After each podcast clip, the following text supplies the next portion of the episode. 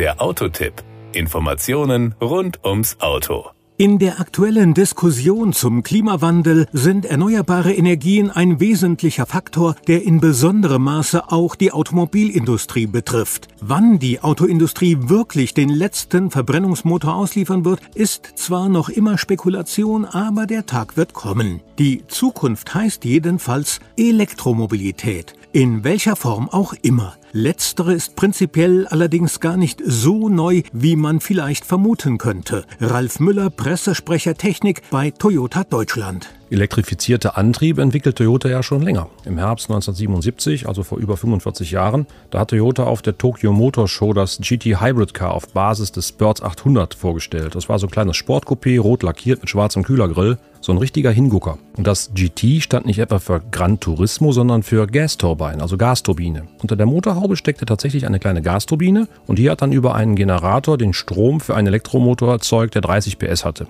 Obwohl es sich damals um ein hochinteressantes Projekt handelte, wurde dessen Entwicklung 1983 dennoch eingestellt. Der Stickoxidausstoß war einfach zu hoch. Doch damit war bereits die Basis für das nächste Projekt gelegt, das für den japanischen Automobilhersteller ein Erfolgsprojekt wurde.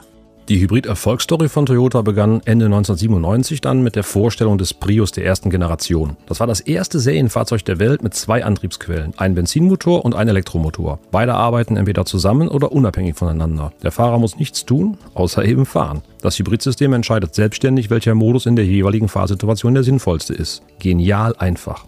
Das fanden von Anfang an auch nicht nur Weltstars wie Julia Roberts oder Leonardo DiCaprio, sondern auch Millionen normaler Autokäufer. Ja, bis heute hat Toyota weltweit mehr als 20 Millionen Hybrid- und Plug-in-Hybridfahrzeuge in über 90 Ländern verkauft. Allein der Prius hat in vier Generationen fast 5 Millionen verkaufte Einheiten vorzuweisen. Und diese Zahl wird in den kommenden Jahren garantiert noch deutlich nach oben gehen, denn im Sommer 2023 kommt dann der Prius der fünften Generation als Plug-in auch nach Deutschland. Unter anderem wird ein Solardach verfügbar sein, mit dem man dann das Batteriepaket nachladen kann. Als Plug-in-Hybrid kann der Prius ohnehin voraussichtlich bis zu 69 Kilometer rein elektrisch und damit lokal emissionsfrei zurücklegen. Das ist dann der nächste Schritt in die Klimaneutralität. Das war der Autotipp. Informationen rund ums Auto.